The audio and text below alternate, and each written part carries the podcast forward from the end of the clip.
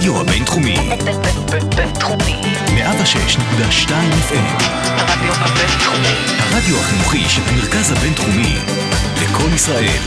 106.2 FM. השעה הבינתחומית. פודקאסט שמחדד את המוח. עם שי קלוט. צהריים טובים לכל המאזינים ולכל המאזינות שלנו כאן ברדיו הבינתחומי 106.2 FM. אני שי קלוט, וממש אה, כמו בכל תוכנית שלנו כאן בשעה הבינתחומית, אה, אני מראיינת את אחד, אחת המרצות, אחד המרצים, החוקרות, החוקרים כאן במרכז הבינתחומי הרצליה, והיום מגיעה אליי פרופסור סימן הירש הפלר, אה, שהיא חברת סגל כאן בבית הספר לאודר לממשל, דיפלומטיה ואסטרטגיה. תחום התמחותה הוא התנהגות פוליטית ורדיקליזם פוליטי. אנחנו כבר נסביר מה אנחנו נדבר בדיוק, אבל ככה שתבינו רגע מי היא. אה, סימן במחקרים שלה, היא בוחנת את המניעים לקיצוניות ואלימות פוליטית וכיצד ניתן למתן את השפעתם אה, של התהליכים על מנת לעודד דינמיקה פוליטית שאינה אלימה, שזה משהו שכאילו נראה לנו אוטופי, והלוואי ונצליח אה, לגרום לזה לקרות. אה, וקצת עוד רקע על סימן, היא סיימה את לימודי הדוקטורט שלה אה, באוניברסיטת אנטוורפן בבלגיה, לאחר מכן הייתה פוסט-דוקטורנטית באוניברסיטת קורנל, והיום, חוץ מללמד כאן במרכז הבינתחומי, היא גם המנהלת האקדמית של תוכנית רבין למנהיגות, אה, שזאת אחלה של תוכנית, מי שלא מכיר, תחפשו, כי יוצאים משם דברים נפלאים. אז שלום סיוון, היי, היי, היי, איזה כיף? להיות כאן. איזה יופי. אז באמת אה, הסברנו מה המחקרים שלך, ואנחנו כבר עכשיו נגיד שאנחנו בעצם נדבר על ספר היום כאן בתוכנית. אה, ספר אה, שכתבתי יחד עם אה, קולגה, אה, שבעצם הוא בודק תנועות חברתיות והצלחה של מחאות או תנועות בהקשר של ההתנחלויות, של מפעל ההתנחלויות כאן בישראל. אה, אנחנו כבר נסביר בדיוק על מה הספר, אבל אולי הכי חשוב להבין איך בכלל הגעת לחקור את הסיפור הזה ספציפית. אוקיי, אז אני לוקחת צעד אחורה, ככה כמה שנים טובות אחורה. מנהרת הזמן. מנהרת הזמן, חיים אחרים, עידן טרום, טרום, טרום, טרום קורונה. כמעט קשה להאמין, אה, נכון, לדמיין קשה את זה. לדמיין את זה, אבל uh, סיימתי לימודי uh, תואר שני uh, באוניברסיטת חיפה, עם תזה בעצם שעסקה בנושא של מניעי הצבעה למפלגות ימין קיצוני בישראל, ונסעתי להציג את, ה, את התזה הזאת בכנס באוניברסיטת בן גוריון. ולכנס הגיע uh, פרופסור בשם קאס מודה, שבעצם הוא המומחה לימין רדיקלי, לתופעה הזאת של ימין רדיקלי באירופה ובארצות הברית, וככה התחלנו לדבר על הנושא. ואני מאוד התעניינתי בכלל בסוגיות של אה, אה, אה, פעילות, דפוסי פעולה של אה, אה, קבוצות של ימין קיצוני, לא רק בתחום הממסדי, מפלגות, מה שעשיתי בתואר השני, והוא התעניין מאוד במתנחלים, הוא אפילו כתב על זה אה, עבודה כשהוא היה סטודנט על גוש אמונים. וואלה. כן, והתחלנו לדבר יותר ויותר על ההתנחלויות והמתנחלים, וגילינו שבעצם יש איזשהו אה, אה, פער מאוד גדול בידע שלנו. ל... אז אוקיי, מה קיים בשטח, וכמה הוא משפיע, ואיך זה נמצא שם כל כך הרבה זמן, ואנחנו יודעים כל כך מעט. Uh, וזה הוביל אותי בעצם uh, לנסוע לאנטוורפן, שם קאס uh, היה באותה תקופה, uh, ולכתוב דוקטורט בנושא אסטרטגיות הפעולה של uh, תנועת המתנחלים. Uh, ו- ולאחר מכן התחילו ההבשלות והגישושים, הרבה שנים אחרי שכבר סיימתי את הדוקטורט, uh, על uh, בעצם לא לדבר רק על האסטרטגיות, אלא על הרצון הזה לדבר על שאלת ההצלחה. האם באמת מפעל ההתנחלויות, או מה שאנחנו קוראים לו תנועת המתנחלים, ונסביר את זה, אני מניחה, נרד ונדבר על זה קצת בהמשך, הוא באמת כה מצליח כמו שנוטים לחשוב, או לטעון. אז אה, בכלל הגעת לנושא הזה מחוסר ידע. זאת אומרת, מהבנה של את לא יודעת מה, מה קורה שם בכלל. נכון, שאני יודעת מה אני שומעת, אני יודעת אה, לקרוא, אני יודעת מה טוענים, אבל אני לא יודעת מספיק עובדות ונתונים שיעשו באמת אומדן אמפירי של, אוקיי, מצליח, לא מצליח. וזה החזיר אותי גם הרבה פעמים לשאלות בספרות, של האם באמת מחאות שאנחנו רואים היום, שומעים כמעט בעולם בכל יום, כמעט בכל שעה, האם הן באמת מצליחות, אוקיי? אה, ואיך מודדים בכלל הצלחה? זה נראה כמו, אנחנו כמו נגיע המושג של לזה, אהבה, אבל בוודאי. קשה לדעת איך מודדים כן, הצלחה. זה מופשט לחלוטין. נכון, הצלחה. נכון, הצלחה.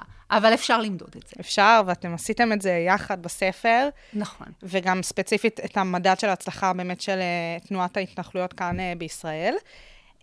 ובאמת הסברת שהגעת למחקר, וספציפית בכלל כתיבת הספר נעשתה עם הקולגה שלך, עם קאס.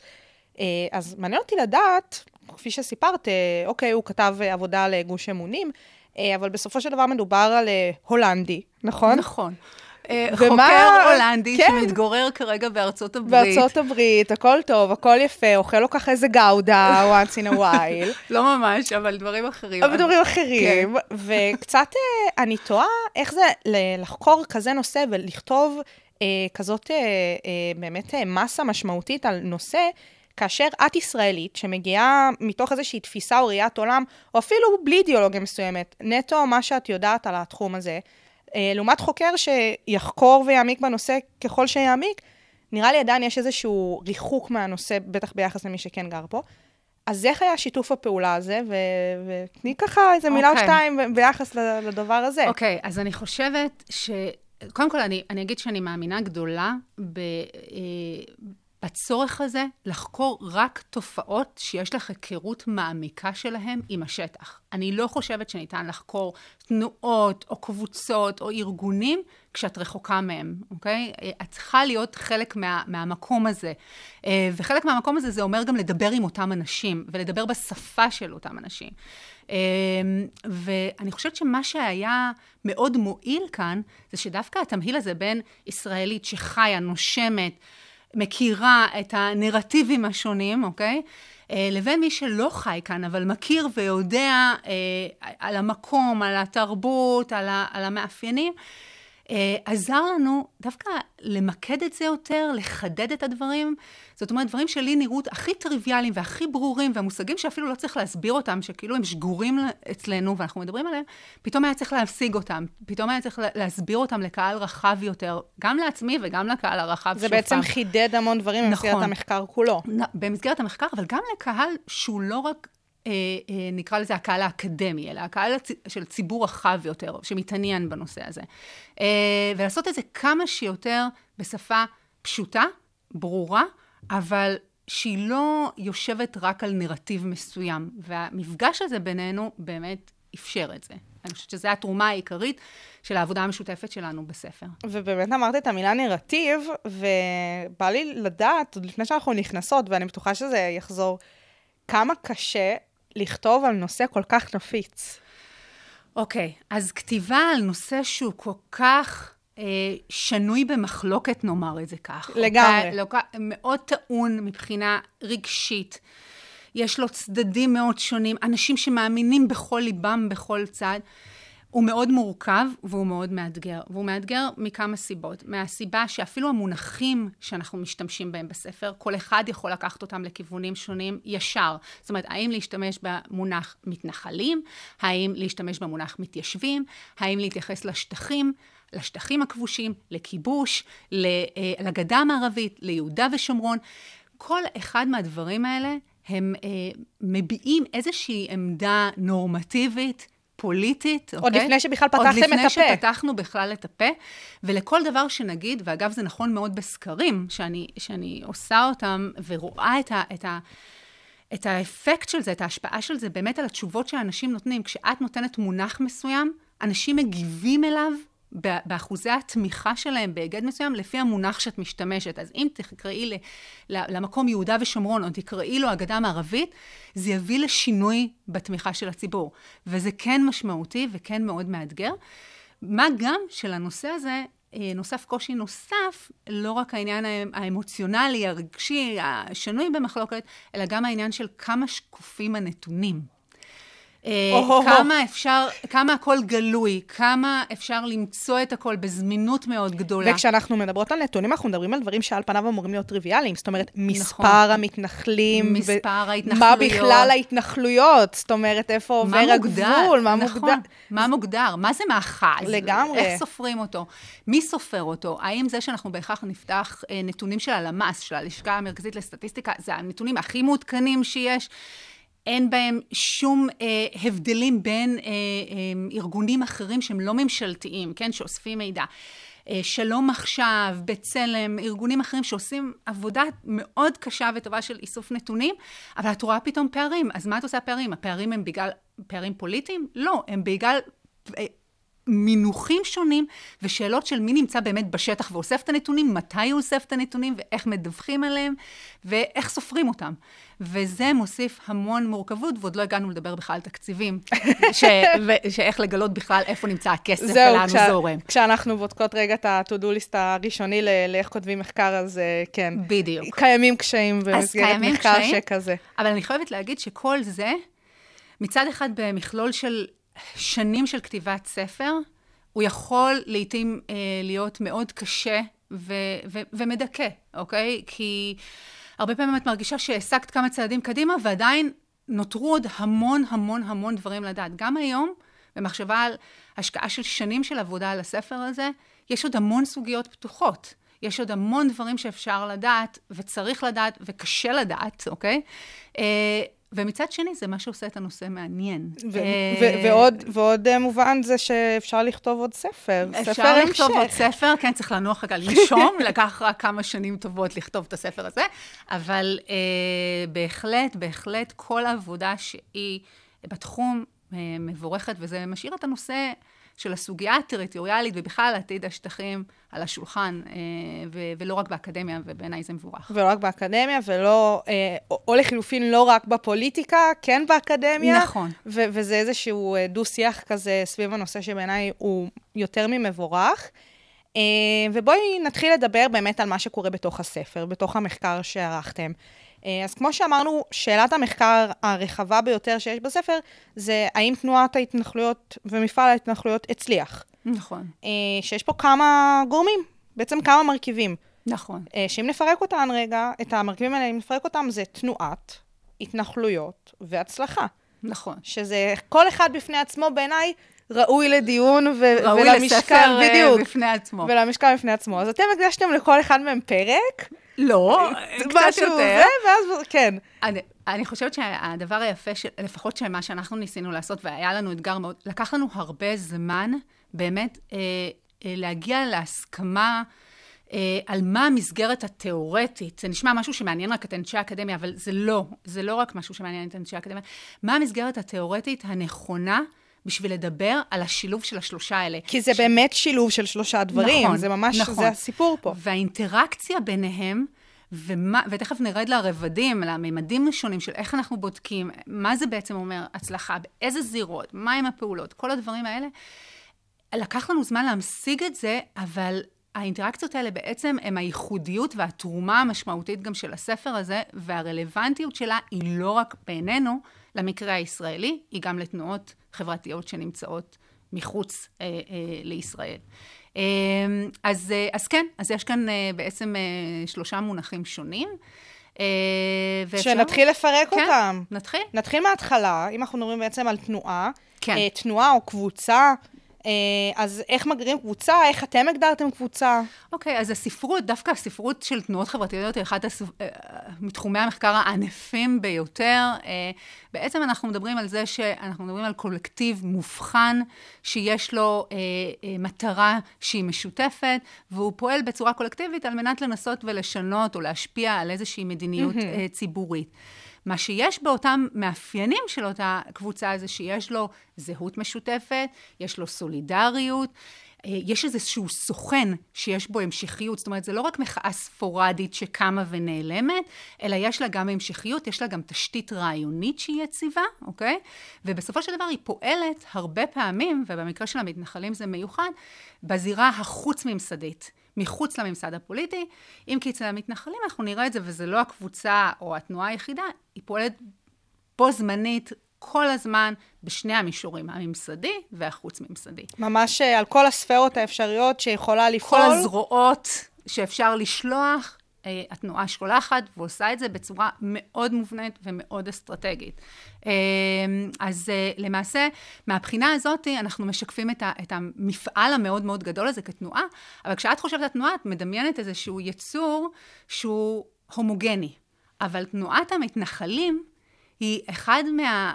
נקרא לזה, אם נמשיג את זה כיסור, היא מאוד הטרוגנית, mm-hmm. אוקיי? היא מאוד מגוונת, ו- ואני חושבת שאם האמירה, או הטיעון הכי חשוב שצריך לקחת מה- מהשיחה הזאת, זה כמה ההטרוגניות הזאת חשובה כשאנחנו באים לדבר בכלל על מפעל ההתנחלויות ועל ההשפעה שלו על אה, סדר היום הציבורי, כי בעבר, והרבה מאמרים וספרים שנכתבו על הנושא וכולי, התמקדו הרבה פעמים במימד האידיאולוגי של מפעל ההתנחלויות, ובגוש אמונים שהתחיל בעצם את, ה, את המפעל הזה, תנועה מאוד דתית ומאוד אידיאולוגית וכולי. ותפקיד אבל, הרבנים נכון, בקבוצה הזו. אבל, אבל התנועה השתנתה, ואפשר לדבר על זה, אה, ונכנסו אליה זרמים שונים, פרופיל סוציו-דמוגרפי שונה, אה, והיא משפיעה מאוד על הדרך שבה היא פועלת, וגם בסופו של דבר על, ה, על ההצלחה שלה. על ההצלחה שלה, ובאמת, אה, כמו שאת אומרת, היא, סופר הטרוגנית, הקבוצה הזאת, ביחס אה, לקבוצות אולי אחרות שמסתכלים נכון. ומייחסים.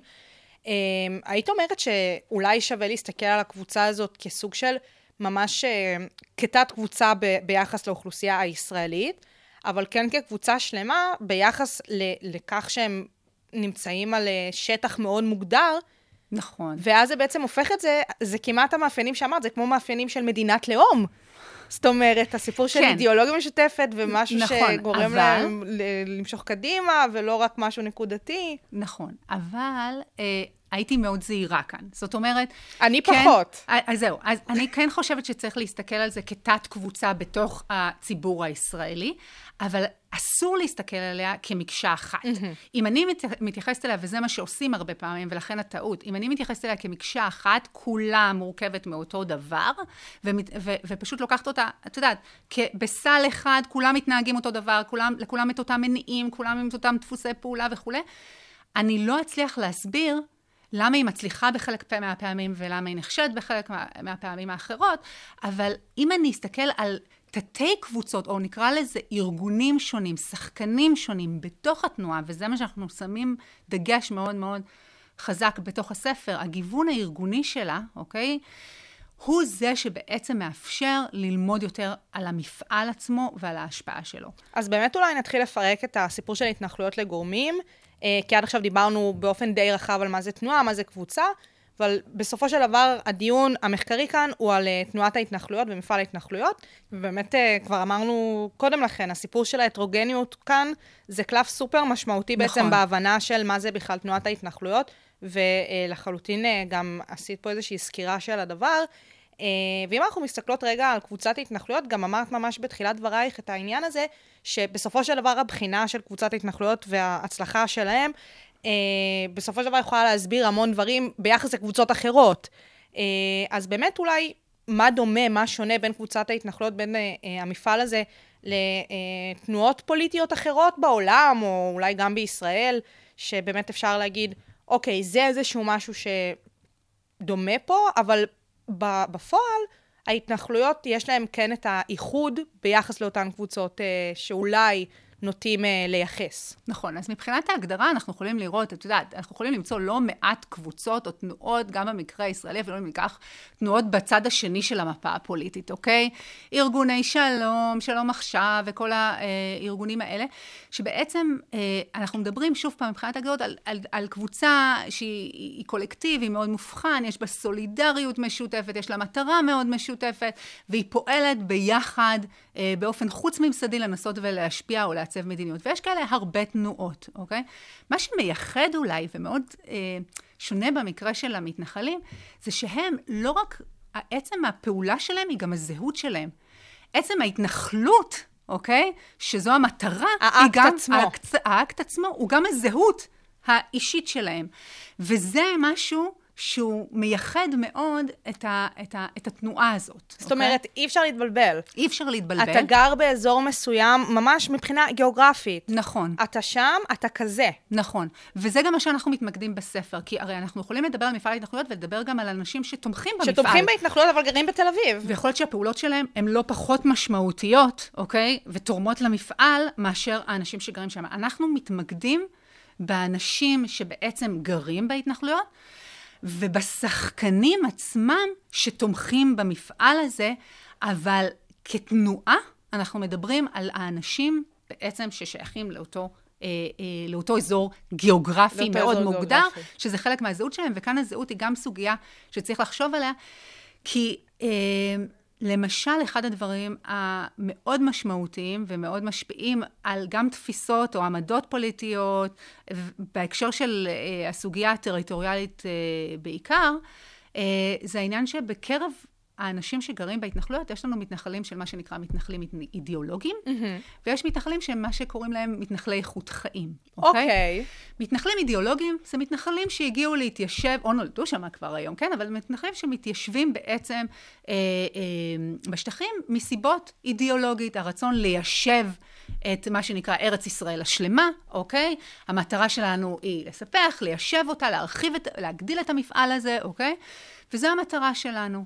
כמובן שהאנשים האלה נהנים גם מאיכות חיים מסוימת, כמובן שהם זכו יחד. לס- ל- ל- לאיזשהו סבסוד כלכלי, בחלק מהמקרים, אבל הזהו, המ- המניע העיקרי שלהם, הזהות שלהם, היא זהות שהיא אידיאולוגית. לעומת זאת, הזהות של אנשים שהגיעו מסיבות של מניעים כלכליים, ויש כאלה. ויש, והם הרוב, הם הרוב. הם הרוב, וזה הדבר אולי המשמעותי. סקופ. סקופ. לא, לא סקופ עבורי, אבל סקופ לקהל. כן, מי שפה וזה לא- אולי משהו שצריך לשבת ולדבר עליו יותר ויותר, ו- וכשנדבר על הצלחה וכישלון, נדבר בדיוק גם על הנקודות האלה. אוקיי, אז יש לנו מעל 400 אלף מתנחלים, אבל אם...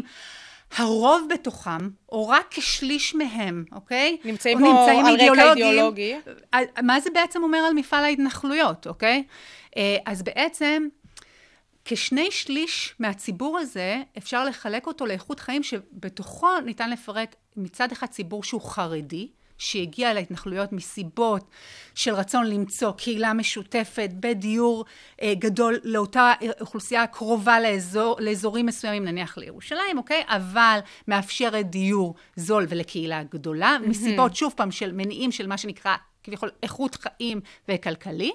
לעומת אנשים שבאו באמת מסיבות של איכות חיים, כל ההתנחלויות של חמש דקות מכפר סבא, כן, אוקיי? כן. אני רוצה בית פרטי, או, או היום גם כבר לא כל כך זול בשום מקום, אוקיי? נכון. אבל אני רוצה איכות חיים כן, אחרת. אני תושבת כפר סבא, ואני מכירה את השלטים האלה של וילה במיליון שקל. וילה במיליון שקל. אני לא יודעת אם זה כבר... שם. אה, זהו. זה גם לא מדויק כבר היום. אפילו, אפילו הסתכלתי לאחרונה, היה פרסום ממש לפני איזה כמה שבועות של אה, דירות. אה, באריאל, והסתכלתי על זה מה, מהסיבה של איך מפרסמים את הדירות, את יודעת, גם באריאל, גם במקומות אחרים, אנחנו נדבר אולי גם על אריאל קצת כאיזשהו מקרה בוחן, והדירות באריאל עלו. לא זולות. לא זולות. לא, לא. דירות אה, של כמה... אז כל ה...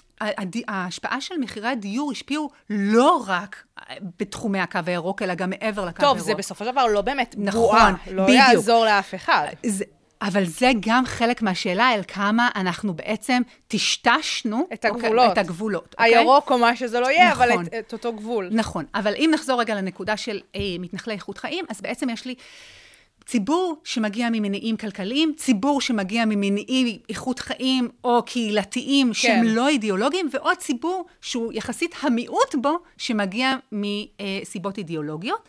ואם נרד לרזולוציה עוד יותר קטנה, אוקיי? אז נגיד שאפילו בתוך האידיאולוגיה יש גיוון אידיאולוגי. זאת אומרת, יש זרמים שהם של אה, אידיאולוגיה של... אה, ציונות דתית לאומית, ויש את מה שנקרא החרד"לים, אוקיי? החרדים לאומיים, שמין תמהיל כזה של בין הציונות הדתית לבין חרדים, שבעצם הגישה שלהם לפו, למודרניות, לה, היא שונה לחלוטין, הם יותר פונדמנטליסטים. ה, ה, ה, יש גם הבדלים של בין uh, קבוצות שהן יותר ממלכתיות, לעומת קבוצות שהן מה שנקרא פוסט-ממלכתיות או אנטי-ממלכתיות. זאת אומרת, כל השאלה של היחס שלנו לסמכות של המדינה, והיחס שלנו להלכה הוא שונה. זאת אומרת, הממלכתים תמיד ישימו בראש ובראשונה את המדינה, את הסמכות של המדינה. למרות שהם אנשים מאמינים, למרות שהדת חשובה להם, אוקיי? הסמכות של המדינה קודמת. וכשהעקרונות מתנגשים, אוקיי? כמו במקרה של נניח פינוי יישובים, כן. או פינוי מאחזים, זה בא לידי ביטוי בצורה מאוד חדה ועמוקה, עדיין סמכות המדינה הקודמת. לעומת אה, קבוצות שהן אנטי-ממלכתיות, אוקיי? שהן אומרות, מעל הכל ההלכה. המשפט ומתח- העברי, ו- ו- הרבנים. הרבנים, ומתחת לזה, אם בכלל, סמכות המדינה. המדינה, כשהיא מתיישבת למה שההלכה מצווה ממני לעשות. עכשיו, באמת את מדברת פה על המאפיינים ו- ועל ההבדלים בתוך המתנחלים, ואת בעצם במסגרת המחקר ראיינת את כולם, נכון? הגעת די ל- לכל האוכלוסייה הזאת. נכון. עכשיו, ש- שאלה, איך חוקרים דבר כזה? כן. אוקיי? עוד לפני, ש... שוב פעם, עוד לא הגענו אפילו לדבר על מה זה בכלל הצלחה. לא, לא, אבל- תכף, אנחנו עדיין טיפה נכון, שמה. אבל בשאלה של בכלל מי זו, את מי, אנחנו ניסינו בכלל לענות לעצמנו גם ב- ב- בס- בסיכום של הספר, את מי תנועת המתנחלים מייצגת בעצם? מי נכלל בתנועת המתנחלים? ובשביל לדבר על זה, אנחנו צריכים להבין באמת את התמהיל של כל הקבוצות השונות. לגמרי. ואיך אנחנו עושים את זה? אז כשאת באה כחוקרת לשטח, איך את עושה את זה? את יכולה לעשות את זה ברעיונות עומק, אוקיי? עם כל... עם שחקנים שונים מקבוצות שונות, זאת אומרת, ללכת גם לשחקנים שהם שייכים למה שנקרא לממסד המתנחלי. כן. נניח שחקנים מאוד בולטים במועצת יש"ע, ראשי מועצות אה, שונות ששוחחתי איתם לאורך חברי השנים. כנסת אולי, חברי כנסת שהם אה, אה, מתנחלים בעצמם, או באים לייצג את האידיאולוגיה נכון, המתנחלת נכון. בכנסת. וגם, היא, וגם הם בזרמים שונים לגמרי. בתוך ההתנחלויות. נשים, גברים שראיינתי, עמדות, ש- זאת אומרת, את דור מראיינת ראשון נשים- להתנחלויות, דור דור ראשון, דור שני, שני או דור- שלישי, כן. וגילאים שונים, אוקיי? ודתיים וחילוניים. וחוץ מרעיונות, את יכולה לעשות גם סקרים, וזה עשיתי לא מעט, אוקיי? סקרים בתוך וניסויים. ההתנחלויות בתוך ומחוץ ההת- להתנחלויות, או רק בתוך ההתנחלויות? כי זה בתכלס מה ש... כן, אה, לטובת הספר עשינו גם אה, בתוך ההתנחלויות וגם מחוץ להתנחלויות, ואני אסביר מדוע, בתוך הספר, גם בתוך ההתנחלויות, כי אנחנו רוצים לדעת מה הציבור המתנחלי חושב כן. בגדול, וגם להשוות בין קבוצות שונות בתוך הציבור.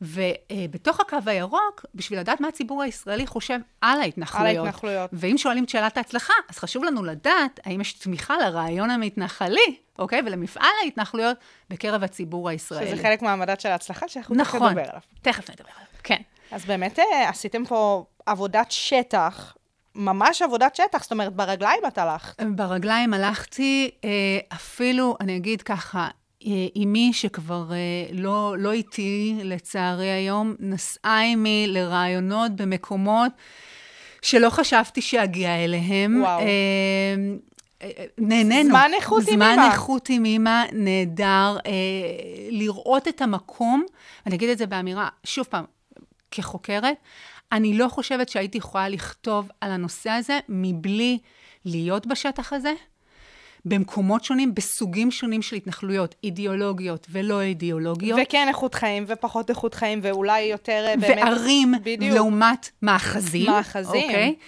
אה, ולדבר עם אנשים שונים, אה, לעומת לכתוב את זה, את יודעת, רק דרך סקר טלפוני, או מרחוק. ספר אינטרנטי מרחוק, שאני כאן עורכת... במשרד שלך, נכון, בבינתחומי, נכון. קומה מעליי. נכון, קומה מעלייך. אה, אז, אה, אז, אז, אז לזה, ואני, ואני באמת מודה לאנשים שהסכימו לפתוח את הדלת, לדבר, אה, לנסות אה, אה, להסביר את האידיאולוגיה שלהם, או את הרציונל, אה, ולהסביר איך הם פועלים ומה הם מנסים לעשות. אה, אז, אה, אז כן, הייתה המון עבודת שטח, וזה לקח המון זמן. אה, אבל אה, בסוף נתן תמונה אולי ברורה יותר של מה קורה. אני, אני בטוחה, וגם לפחות ממה שאני קראתי מהספר, זה באמת מרגיש ש, שהיית שם. זאת אומרת, ה, ה, אני, אני מאוד משמח אותי לשמוע. הכתיבה באמת מורגשת כ, כאיזושהי שיקוף של המציאות ולא משהו מרוחק. שאני חושבת שזה סופר חשוב, בעיקר כשבסופו של דבר באים לספר סיפור של אנשים. נכון. זה סיפור של אנשים, המחקר הזה. בדיוק. אני חושבת שזה מתחיל מאנשים, התנועה עצמה מתחילה מאנשים. חד- משמעית. אה, אנחנו נדון על זה כי יש הרבה טיעונים של כאילו כמה מדינת ישראל היא בעצם זאתי שמכוונת, היא היד המכוונת, וכמה קשה להפריד בין התנועה לבין המדינה. לבין האידיאולוגיה המדינתית. אה, אבל הסיפור הוא סיפור של אנשים עם אידיאולוגיה, עם רעיון, עם אסטרטגיה מסוימת, ומוטיבציה לפעול, ואי אפשר לכתוב את הסיפור הזה בלי, בלי לשוחח איתם. ואם אנחנו כבר באמת מדברות אה, על האידיאולוגיה שלהם, ובסופו של דבר על ההצלחה שלהם, אז אנחנו נעבור לדבר על המרכיב הזה, אוקיי. על מרכיב ההצלחה. הפשוט, הזעום הזה. אה, כן, אה, שאי אפשר לקרוא לו אחרת, פשוט מאוד מופשט. זה הסיפור כאן. אה, אז את בתור המומחית, המומחית להצלחה. להצלחה, בשביל אולי זה אני את הגעת צריכה כאן להגדיר את לאולפן. זה בתחום אפשר, המחקר. אפשר, אה, אין בעיה. אה, אז באמת, אם אנחנו מדברים על ההצלחה של מפעל ההתנחלויות, אולי כדאי לפני הכל להסביר מה זאת אותה הצלחה, או מה ההצלחה שאתם מדברים עליה, יותר נכון להגיד, כי בסופו של דבר אפשר להגדיר הצלחה בכל מיני דרכים. אוקיי, אז אני אתחיל ואגיד ככה, זו שאלה, אגב, שאני אני שואלת תמיד בקורסים שלי בהתנהגות פוליטית, ובכלל במחאות ותנועות. אה, אני שואלת סטודנטים על הצלחה, כן. ואיך הם מגדירים הצלחה. כן. ורק התמהיל של התשובות, אוקיי? ואנחנו מריצים גם סקרים בשיעור, ולראות את התשובות ואת המנעד הכל כך רחב על זה, של מה התפיסה של הצלחה, שהיא מהדבר הכי סובייקטיבי שיש, הכי לדבר סובייקטיבי שיש. אובייקטיבי שאפשר באמת לכמת אותו, אה, זה דבר מעניין. הספרות עצמה, היא לא חד משמעית אומרת לך מה, אם את באה לספרות של תנועות חברתיות ואת אומרת, אוקיי, אה, מן הסתם ספרות ענפה כזאת, בוא נדבר על מה זה הצלחה. על מה זה הצלחה. יש תנועות לש, לזכויות האזרח, יש תנועות נשים, יש תנועות רבות, גלובליזציה, פשיסטיות, אנטי-פלס- מה- מה בדיוק, קורה פה? של, של ימין קיצוני. כל התנועות האלה הצליחו, לא הצליחו. שאלה פשוטה, רוצה כן. תשובה פשוטה. זה לא. כמעט, זה כמעט בינארי, אבל כן, זה כל אבל כך זה לא. אבל זה כל כך לא. ולכן לקח הרבה זמן באמת אה, אה, לבנות את, ה, את המסגרת של זה. אה, אז הצלחה, אנחנו טוענים שבעצם יכולה לבוא לידי ביטוי בשלושה מימדים, שהם אוקיי. נפרדים זה מזה. אבל הם עובדים בממשק, אוקיי? אה, ההצלחה הראשונה יכולה להיות, האם באמת התנועה הצליחה להשיג את המטרות המוצהרות שלה, אוקיי? את היעדים של התנועה. אוקיי. איפה היא בדרך כלל מנסה להשיג את היעדים של התנועה? במדיניות, במישור של המדיניות, היא מנסה להשפיע על מדיניות ציבורית, לשנות אותה, אה, לשמר אותה, אוקיי? כל, כל תנועה בהתאם למטרות שלה, אבל המישור הראשוני הוא המישור של המדיניות. בשביל להשיג או לנסות להשפיע על המדיניות, אנחנו נדרשים, בעצם לדבר על הממד השני, אנחנו נדרשים להשיג משאבים, אוקיי? אז האם התנועה הצליחה באמת לגייס משאבים בשביל לקיים את עצמה, לתחזק את עצמה? לשמור על לאורך- הגחלת, בדיוק, בסופו של לאורך דבר. זמן, ולנסות להשפיע בסופו של דבר על מדיניות, אוקיי? והאם, וזה המימד השלישי, היא מצליחה בעצם להשיג את המשאבים איפה? אה, היא משיגה להשיג תמיכה בקרב האליטות ובקרב הציבור הרחב. וכל אחד מהמדדים האלה, הוא ב, אה, אפשר לדבר עליו במישור הלאומי, המקומי, ובמישור הבינלאומי. זאת אומרת, דעת הקהל שלי או התמיכה יכולה להיות בתוך הציבור המתנחלי, בחברה הישראלית ובזירה הבינלאומית, אוקיי? ובזירה הבינלאומית יש הבדל בין מה ארצות הברית חושבת, לבין מה אירופה חושבת, לבין מדינות אחרות, אוקיי? אז כל זה אה, הוא תמהיל, וגם במדיניות. המדיניות של. של החברה הישראלית, אוקיי? של הציבור או של הממשלה הישראלית, אוקיי? לעומת החוק הבינלאומי, אוקיי? אה, שכמעט, אה, ו- ו- ואסור לדבר עליו בהקשר של ההתנחלויות. אסור לדבר עליו, מותר ורצוי, ו- ו- ו- ואכן, ו- וצריך לשים את הדברים על השולחן, וזה חלק מזה. ו- ובשביל לדבר על, על איך בעצם פועלים בשלושת המישורים האלה של הצלחה, שוב, מדיניות, משאבים ותמיכה, אנחנו בעצם אומרים שצריך להסתכל על התנועה כשלם שמורכב מגיוון שהוא ארגוני, אוקיי? זאת אומרת, צריך להסתכל על השחקנים השונים, צריך להסתכל על הפעולות של כל אחד מהשחקנים האלה, וצריך להסתכל על הפעולות של כל אחד מהשחקנים האלה בזירות שונות. אני כמעט הולכת פה לאיבוד. אוקיי. ו- ואני קראתי את מה שכתבתם. אוקיי. אז נגיד, באמת אה, ביחס אה, למדדים של ההצלחה, ובאמת אה, בשלושת המישורים הללו, ביחס לשחקנים השונים של מפעל ההתנחלויות, אני תוהה אם הסיפור הוא תחת כל אחד מהמישורים לבחון את כל אחד מהשחקנים, או את כל אחד מהשחקנים למדוד לפי כל אחד מהמישורים. גם וגם. גם וגם וגם וגם. כי אין, אי אפשר במציאות, וזה נורא חשוב, אוקיי? אי אפשר במציאות באמת לנתק את האינטראקציות שיש בין כל אחד מהשחקנים שיכול לפעול, נניח, אני אתן דוגמה כדי לה, לעשות את זה קצת יותר קונקרטי, אוקיי? מושלם. אנחנו דיברנו על זה שיש בעצם שלושה מדדים, אוקיי? על, על המדיניות, על המשאבים, על התמיכה. Mm-hmm. נניח, אחד מהשחקנים המוסדיים, אוקיי? כי לתנועה יש שלושה סוגים של, של שחקנים. יש לה שחקנים מוסדיים כמו מועצת יש"ע, או אמנה, אוקיי? שהיא הזרוע המבצעת. יש לה אה, אה, ארגונים שהם רשתיים, אוקיי? שהם לא ממוסדים. Mm-hmm. המון ארגונים ששואפים לקדם את התנועה. זה יכול להיות נשים בירוק, זה יכול רגבים. להיות... רגבים. קוממיות בזמנו, לב היהודי, אה, אה, זכויות האדם ביש"ע, המון המון המון המון אה, נוער הגבעות, mm-hmm. אוקיי? ועוד גבול... כל התמהיל מהמתונות ביותר הרדיקליות ביותר, אוקיי? אה, ויש יחידנים, שחקנים יחידנים שפועלים ללא קשר למבנה הארגונים שלהם.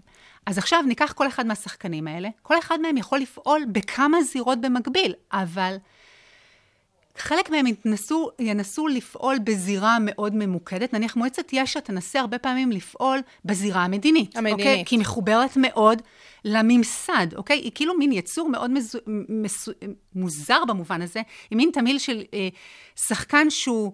אה, אה, לא, הוא, הוא לא בדיוק NGOs, והוא לא בדיוק אה, שחקן אה, או ארגון מדינתי. בדיוק, זה לא בין איזה זרוע של בדיוק. השלטון או משהו אבל, כזה. אבל היא, היא, היא בעצם כן. אבל היא בעצם כן. אז, אז, אז למעשה, היא פועלת הרבה ב- בהקשר המדיני, אוקיי? בזירה המדינית, אבל היא גם פועלת בהקשר של לנסות ולהשפיע על דעת הקהל בקרב הציבור, היא עושה מאמצים רבים, הבינלאומי, הלאומי, היא, היא פועלת הרבה גם במשהו שאנחנו יכולים רק לדבר עליו, שעה, על כל הסוגיה של תיירות פוליטית היום שקיימת ב, ב, ב, בגדה המערבית, ומנסים בעצם להביא אנשים שונים ולראות כאילו את המציאות האחרת שיש נכון. גם ביהודה ושומרון, נכון, אוקיי? גם, גם תיירים מישראל וגם כן. תיירים מחו"ל. נכון. ואני בכוונה משתמשת במונחים השונים, כי זה כאילו המונחים שמנסים לשווק את זה. ו, ואז לדבר על אוכל אורגני ועל יין ועל ספא ועל דברים כאלה, נותנים קצת תמונה אחרת, והם עושים נורמליזציה. לגמרי, זה לנרמל את הסיטואציה, זה מה שחשבתי. ואז, אז איך אותו שחקן? אז אנחנו לא פועלים רק בזירה אחת, אנחנו נכון. פועלים, ומנסים, ומועצת יש"ע מנסה לגייס משאבים, שוב פעם, ממד אחר, בזירות שונות. זה יכול להיות דרך תורמים של חברה אזרחית, אוקיי? ודרך שחקנים יחידניים, ודרך מפלגות וחברי כנסת. זאת אומרת, היא- פועלת בכל המישורים, וגם השחקנים האחרים, אבל כל אחד מהם מתמקצע בהרבה פעמים בדפוס פעולה מס- מאוד מסוים, ומתמקד יותר בזירה מסוימת, עם זליגות לזירות אחרות. עכשיו, באמת אנחנו לא מפסיקות לדבר על הסיפור הזה של יש פה אה, המון המון שחקנים בתוך הסיפור הזה של נכון. ההתנחלויות. מה היחסים ביניהם? או, זו נקודה מצוינת, ואני חושבת שההתנתקות המחישה אולי יותר מהכל. אז אנחנו כבר ניגע בהתנחלות. אוקיי, בהתנתקות. בהתנתקות, כן. בהתנחלות אנחנו נוגעות כל כל הזמן. הזמן, בדיוק. תכף אנחנו ניגע בהתנתקות, אז אנחנו רגע נשים את זה פה בצד מאחורי האוזן, שאנחנו נזכור שההתנתקות זה משהו שבאמת ימחיש לנו את האינטראקציה בין הזרמים השונים אה, והשחקנים השונים. אה, אם יש עוד משהו שנראה לך שווה לדבר עליו בהקשר של הצלחה, זה הזמן. אוקיי.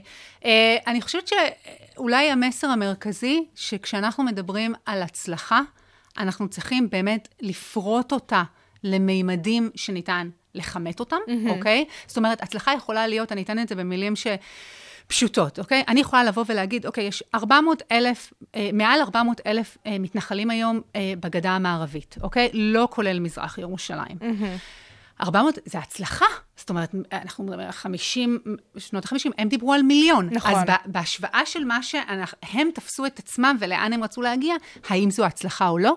האם זה שאנחנו מדברים, שוב פעם, כמו שאמרנו, שבעצם הציבור הזה, ה-400 אלף האלה, רק מיעוט מתוכו, הוא לא אידיאולוגי, אז זה הצלחה או לא? אז זה דברים שהמספרים יכולים לתת לנו תמונה, אבל היא לא מספיקה, ולכן צריך באמת לבדוק מימדים שונים, גם של המשאבים, גם של המדיניות, המטרות המוצהרות שלהם, וגם של התמיכה שלהם בציבור. והאמת, שלא פחות חשוב, ניסינו לתת לזה קצת ביטוי בספר, אה, פחות דיברנו על זה, אבל רק בסיכום, זה איך התנועה עצמה מגדירה את ההצלחה שלה. זהו, איך התנועה עצמה מגדירה את ההצלחה שלה, איך היא משיגה את ה, באמת המטרות, כמו שאמרת. האם היא, כששואלים את השחקנים עצמם, האם הם בדיוק. הצליחו, האם הם תופסים את, ההצלחה, את עצמם כתנועה שמצליחה? וכאן אני מקבלת תשובות שונות משחקנים, ששוב פעם, כל הזמן יורד לתלוי את מי את שואלת בתוך השחקנים, וזה, ש- וזה כל כך חשוב, כי אז זה אומר שאם אנחנו לא נלמד את הקבוצה הזאת כתתי קבוצות תתי ארגונים בתוך המפעל הזה, אנחנו פשוט נפספס. פשוט נפספס את ההבנה של איך הם פועלים, ובסוף, איך הם משפיעים על, על החברה הישראלית ועל המדיניות הציבורית. אז אולי באמת אנחנו נעבור רגע אה, קצת אה, לדבר על אה, האם אה, מפעל ההתנחלויות הצליח. או, לשאלה. לשאלה. אנשים לא יקראו את הספר. עכשיו, אה, עכשיו, אה, באמת, גם דיברנו, את עשית אה, איזה מעין אה, סימן שאלה ביחס להאם הקבוצה עצמה מרגישה ביחס לעצמה הצלחה, ואת אומרת, זה נורא תלוי את מי שואלים נכון, שם. נכון. אני חושבת ש... שוב, אני לא יודעת אם אני מנועה מלדבר על ההתנתקות, כי כל פעם זה חוזר לשם, כי זה באמת היה קו השבר, אוקיי? אז אפשר לדבר כבר על ההתנתקות. אוקיי. אנחנו נדבר אה, על ההתנתקות. אז, אז בואי נדבר על ההתנתקות, אבל אני אגיד שיש שחקנים, בשביל לסגור את הנקודה או את השאלה הזאת, יש שחקנים שאומרים, תראו, ממאות, מספר אה, מאוד uh, קטן של מתנחלים שהתחילו בתחילת הדרך, בסוף שנות ה-60, תחילת שנות ה-70, לכמעט חצי מיליון מתיישבים היום, אוקיי? ומעל חמישה עשורים שאנחנו מדברים על תנועה פועמת, נושמת, בועטת, חיה, אוקיי? איך אפשר להגיד שאנחנו לא מצליחים? לגמרי, זאת אומרת, מה, מה זה שני- ההלקאה העצמית הזאת? נכון. מצד שני, אנחנו יכולים, ואגב, אנחנו, אם אנחנו נסתכל גם על הבחירות עכשיו שהולכות ו, ו, וקרבות ומתקרבות- בצעדי ענק, ומזמן לא היינו בוודאי. בבחירות, ומזמן לא הצבענו ל- לאנשהו ולמישהו ולמשהו שישנה את כל המציאות. אז אה, אנחנו בעצם אה, רואים ש... אה, יש ייצוג הולך וגדל, למרות, ולא דיברנו על זה, על החלק היחסי של המתנחלים בציבור הישראלי. ברור, כי בין היתר גם אין לנו נתונים אה, מסודרים בשביל לדעת אבל- בכלל אבל כמה כן, מתנחלים לא, יש. לא, אבל יש, יש, יש, אני, אני אסביר למה יש את הקושי רגע, אה, קפצנו קצת מנושא נושא, אבל אני אגיד ככה. וכן. הציבור המתנחלי, אוקיי, אה, ביחס לציבור הישראלי בכללותו, מהווה מיעוט, הוא כחמישה אחוז, פחות אפילו מחמישה אחוז מהציבור הישראלי. עכשיו, תחשבי על המיעוט הזה, חמישה אחוז, שאנחנו שומעים עליו המון, הוא נמצא כאן המון. המון. והמון מושפע ממנו, אוקיי? גם אה, בתפיסה של עתיד ה- ה- ה- השטחים, אוקיי? וגם בכלל בקונטקסט של הסכסוך הישראלי-פלסטיני. לגמרי, לגמרי. ו- וה- דרך ייצוג אגב, גם החלק היחסי שלהם בייצוג בכנסת עצמה, בבית המחוקקים, נכון, בפרלמנט. הולך וגדל לגמרי. לאורך השנים, והוא לא פרופורציונלי לייצוג שלהם באוכלוסייה עצמה. סתם, נגיד נשים יש 50 אחוז באוכלוסייה, איפה הם חברות? כנסת. יש בערך אה, 20 אחוז. אה, זה תלוי באיזה כנסת אנחנו מודדים, כן. והמצב קצת משתפר, נכון. אבל, אבל אה, אין ספק, אין ספק שהייצוג שלהם הולך וגדל, לא רק ברשות המחוקקת אגב, גם ברשות המבצעת וגם ברשות השופטת, שזה דבר סופר משמעותי ל... אה, אה, בעצם ליכולת שלהם להגיע ל, ל, למקומות שונים ולמצוא, לא בהכרח אנשים שמייצגים את התנועה, אבל תומכים, משקפים. אבל תומכים ברעיונות של התנועה, אוקיי? אה, וזה... שזה וזה- חלק אולי ממדדי ההצלחה. נכון, וזה זה לא, זה ממש חלק ממדדי ההצלחה. ולכן אני חושבת שזה באמת באמת חשוב לדבר על ה, על ה, גם על החלק ה- היחסי שלהם בתוך הציבור עצמו, הישראלי. חד משמעית. אה, אז אנחנו נדבר רגע על מקרה של כישלון. אוקיי. כי אנחנו מדברות על הצלחה כל הזמן, ודי, נכון. בואי נכניס טיפה שליליות נכון, פה. אה, טיפה שליל... אז תראי, אני, השאלה הגדולה של הספר, האם תנועה, מפעל ההתנחלויות, תנועת ההתנחלות הצליחה, אוקיי? אמ, אז אני אגיד את זה ככה, תראו, בעצם הז'רגון שקיים שם בחוץ, בקרב המתנגדים והתומכים, הוא ברור שכן, אבל זה לא. זה לא ברור שכן. כי מה שפחות מדברים עליו זה דווקא על הכישלונות. נכון. אוקיי? ופחות נוטים להתייחס לתהליכים, לסיפורים של מה שבעצם היו המטרות המוגדרות, ומה הצלחנו להשיג. ומה לא- השתבש בדרך. ומה השתבש בדרך. וקצת מוזר, כי זה הרבה פעמים הרבה יותר מעניין מהצלחה. אני חושבת שגם הם לומדים בעצמם על עצמם, אוקיי? וזה המקרה של ההתנתקות, איך לפעול, מה עשינו לא נכון אה, ב- ב- בהקשר הזה, ו, אה, וזה הכל תהליכי, אוקיי? אז אם נ- ניקח רגע את המדדים של ההצלחה, מדד, מדיניות, משאבים, אה, תמיכה. קבלה בחברה. כן, אנחנו נראה שמבחינת המדיני, מבחינת המשאבים, התנועה ללא ספק הצליחה. לגמרי. אוקיי, לגייס משאבים. כלכליים, אנושיים, אוקיי? גיאוגרפיים. גיאוגרפיים, ללא ספק. מבחינת מדיניות, ההצלחה שלה היא מוגבלת, היא חלקית. אנחנו עדיין לא מדברים על סיפוח. למעשה, הציבור הישראלי רחוק, אוקיי? מהתמיכה בסיפוח כלל. מהקבלה הזאת של הרעיון של סיפוח, נכון. כפי שהמתנחלים מגדירים אותו. נכון. מה גם שבקרב המתנחלים עצמם אין אחידות ביחס לרעיון הסיפוח. נכון, נכון. אז למעשה, בכלל, וזה אחד הדברים הכי מעניינים אולי שיוצאים כאילו מהסקרים, זה שנראה לנו שאפילו המתנחלים הכי, את יודעת, אידיאולוגיים, בחיים לא יהיו מוכנים להתפנות, אוקיי? נכון שההעדפה שלהם היא להישאר, אבל בתרחישים שונים שאנחנו בודקים, אנחנו כן רואים שיש נכונות. והשאלה היא מה המסר, והשאלה היא מה התמיכה בציבור לרעיון הזה, והשאלה היותר גדולה, איזה תמיכה יש אה, ב, אה, בכנסת למהלך כזה. היא מאוד חשובה לתדמית החלוצית של אותו ציבור. זהו, אוקיי? שזה משהו שלפעמים יותר משנה לכלכלי, מכל דבר אחר. אם אנחנו נקנה אותם וכמה נשלם להם, זה מאוד, זה תרחיש שמאוד מעצבן אותם, אוקיי? ומאוד מכעיס אותם וגורם להם רק להתנגד עוד יותר. אבל אם אנחנו נשקף את התמיכה הזאת של, שנמצאת בציבור הישראלי הרחב ובכנסת, ונעביר משאל עם, והם רואים שהציבור וה, והכנסת רוצים את המהלך הזה, זה לא שכולם ישר יזרמו ויסכימו, אבל יהיה, יהיה ציבור לא קטן שמוכן להיות פתוח ל- לרעיון הזה, אוקיי? ואז אם נחזור שוב פעם למדיניות, אז ההצלחה שלהם במדיניות היא, היא הצלחה שהיא חלקית, היא מוגבלת. היו פינויים, היה פינוי של ימית ב-82, ההחזר של סיני, אוקיי, חצי האי סיני. אנחנו מדברים על פינוי של אה, אה, עזה, של גוש קטיף ושל ארבעה, אה, או ארבע התנחלויות בצפון השומרון, במסגרת תוכנית ההתנתקות. יש פינוי של מאחזים. אה, אומנם לא כל המאחזים, כפי שהוחלט שיפונו, נכון. אבל יש, ההצלחה שלהם היא לא הצלחה מלאה, היא חלקית ואפילו מוגבלת, אוקיי? ומבחינת התמיכה, אנחנו בהחלט לא מדברים על הצלחה, אוקיי? מבחינת התמיכה, בעיקר הבינלאומית, ברעיון עוד של פעם, ה- כשאנחנו מפרקים את תמיכה הזה נכון, לכמה רבדים, אז נכון. ברובד הבינלאומי ההצלחה היא נכון. כמעט לא קיימת. נכון. וגם אפילו בציבור הישראלי, מצד אחד הציבור הישראלי כן אוהד את, ה, את, ה, את הציבור המתנחלי, אוקיי?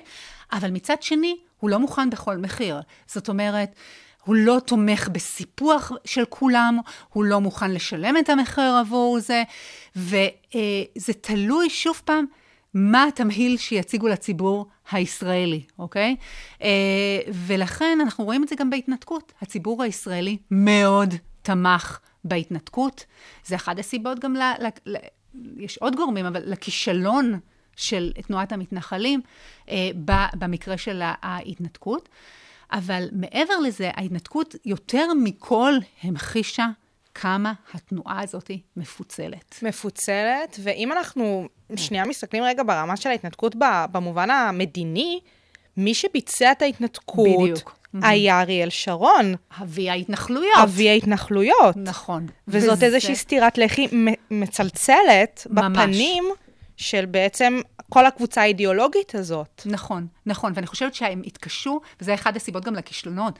לקח להם המון זמן להשלים עם העובדה הזאת שהאיש הזה ששיתף איתם פעולה, לא רק שיתף, עודד אותם. דרבן. תמך. מה זאת אומרת? דרבן, סבסד, קבע מקומות. שר ההתיישבות.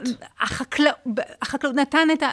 אנחנו יכולים לדבר על הרבה הרבה דוגמאות ומקרים שרק מביעים את התמיכה אה, ב, ב, במפעל ההתנחלויות הענף והאדיר הזה, ואז אותו אדם מחליט מול אותם אה, ארגונים, אותם, בעיקר השחקנים הממסדיים, שעד תוכנית ההתנתקות היו אלה שקבעו את הטון, אוקיי? הטון של הפעולה והטון של מה נעשה ואיך. ניאבק, שזה מועצת יש"ע ואמנה.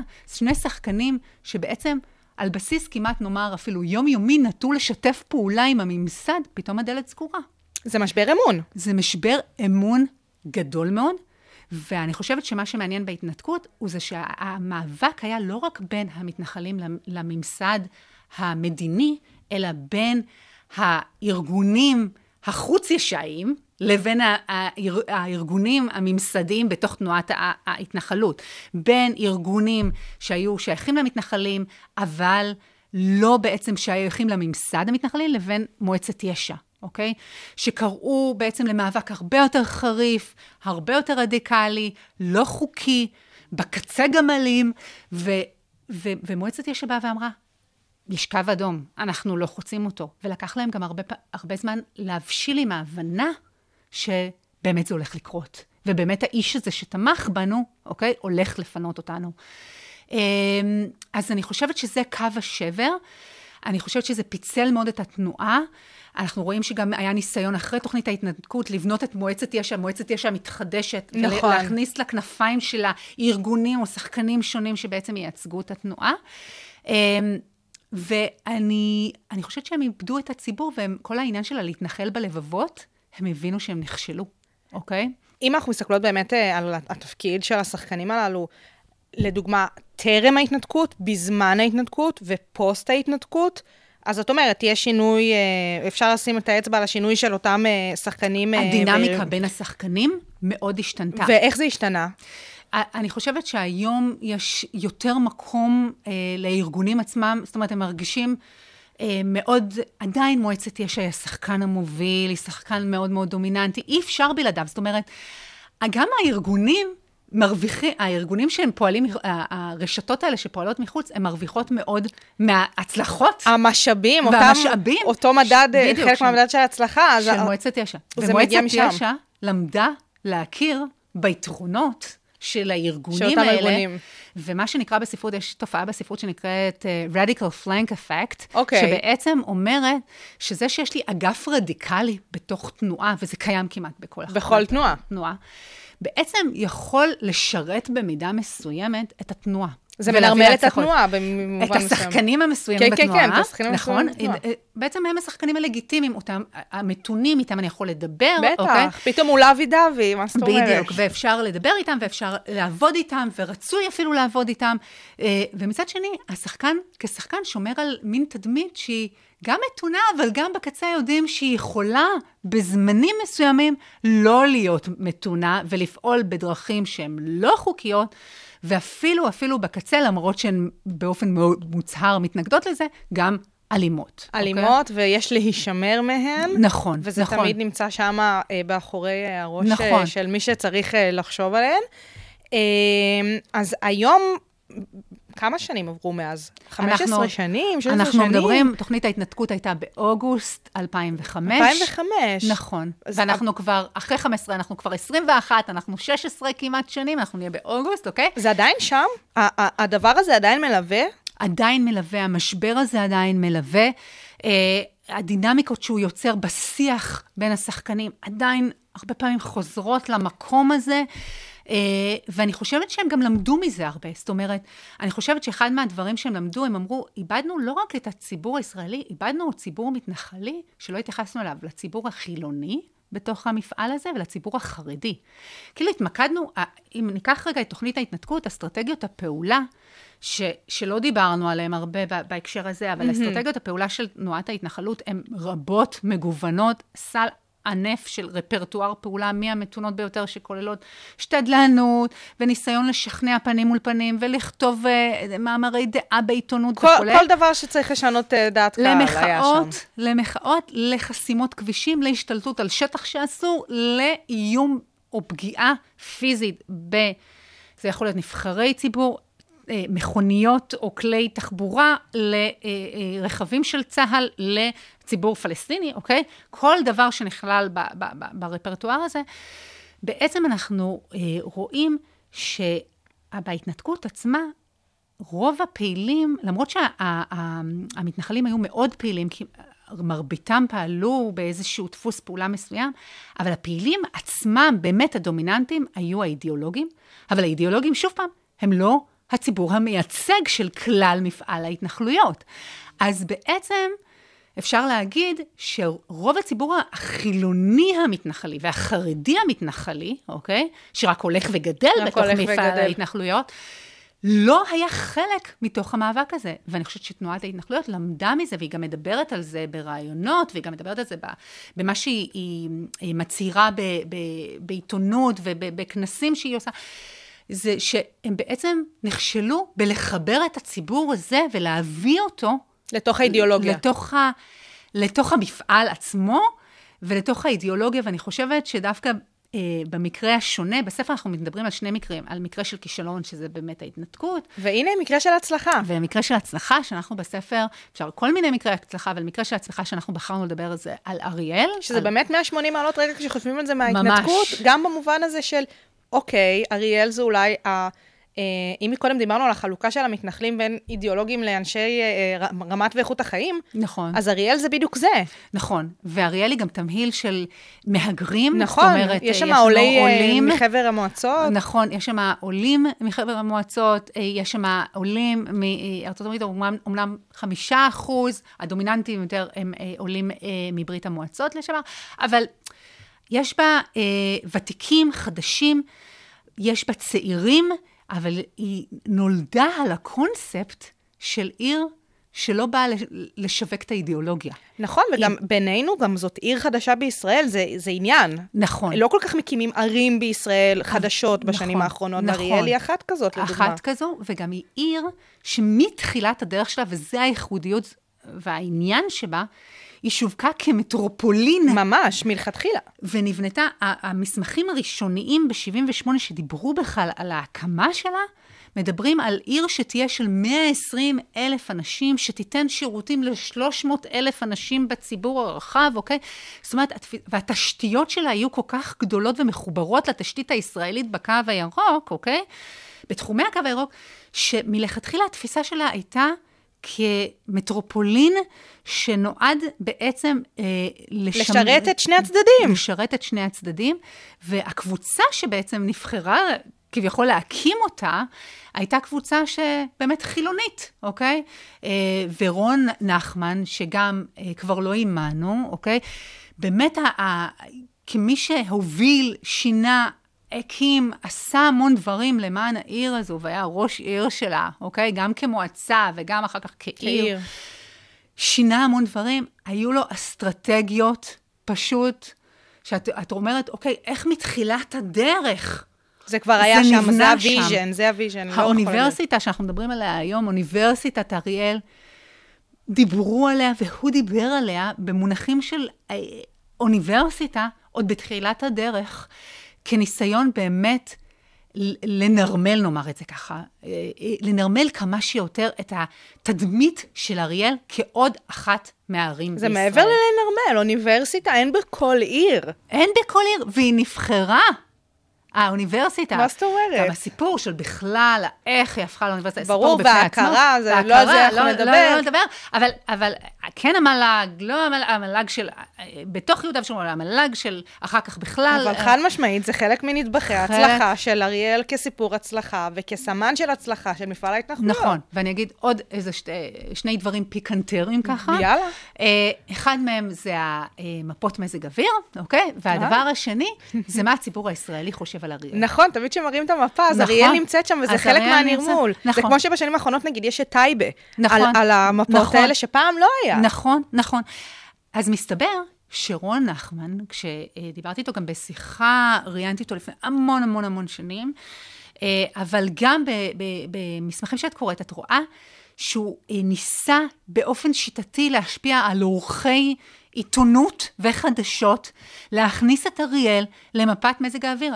ואת אומרת לעצמך, למה זה בעצם חשוב? כדי כאילו, שכולם יראו את השם הזה על אבל המפה. את אומרת שאין סימון של הקו הירוק בתוך מפת מזג האוויר. נכון, אוקיי? אין. ואת רואה את העיר אריאל בתוך מפת מזג זה האוויר. גם באמצע המדינה. נכון, באמצע ואת, ואת המפה. רואה את החיבור הזה ואת הקישור הזה, ואת אומרת, זה שם, והוא, ויבואו כאן המתנגדים ויגידו, ברור, הם אזרחי ישראל והם צריכים להיות שם ויש להם מזג אוויר גם, ברור, אבל כאסטרטגיה, זו הייתה אסטרטגיה מוצהרת, מאוד ברורה שלו, וגם מאוד כאילו שקופה שלו. ככה פשוטה. ומאוד פשוטה, ו- ווואו, כאילו, באמת משפיעה, ויש לה השלכות. איפה ההשלכות שלהם? כששואלים בסקרים את הציבור הישראלי, האם אריאל? כן, איפה איפה אריאל? היא היא? בתחומי כן, הקו הירוק או בוודאי. לא? למעלה ממחצית הציבור הישראלי חושב שאריאל היא בתחומי הקו הירוק. יפה מאוד. כן מצליחה אסטרטגיה, לא מצליחה אסטרטגיה, אפשר להגיד שזה סיבתי, לא סיבתי, אי אפשר... בכל אופן, זה קיים. הציבור הישראלי, למעלה מחציתו, רואה את ישראל, הוא מרגיש את התשתיות העצומות שמחברות, ואיפה אריאל נמצאת? אריאל נמצאת עמוק, עמוק, וזה אולי הסיפור, למה היא כל כך מיוחדת.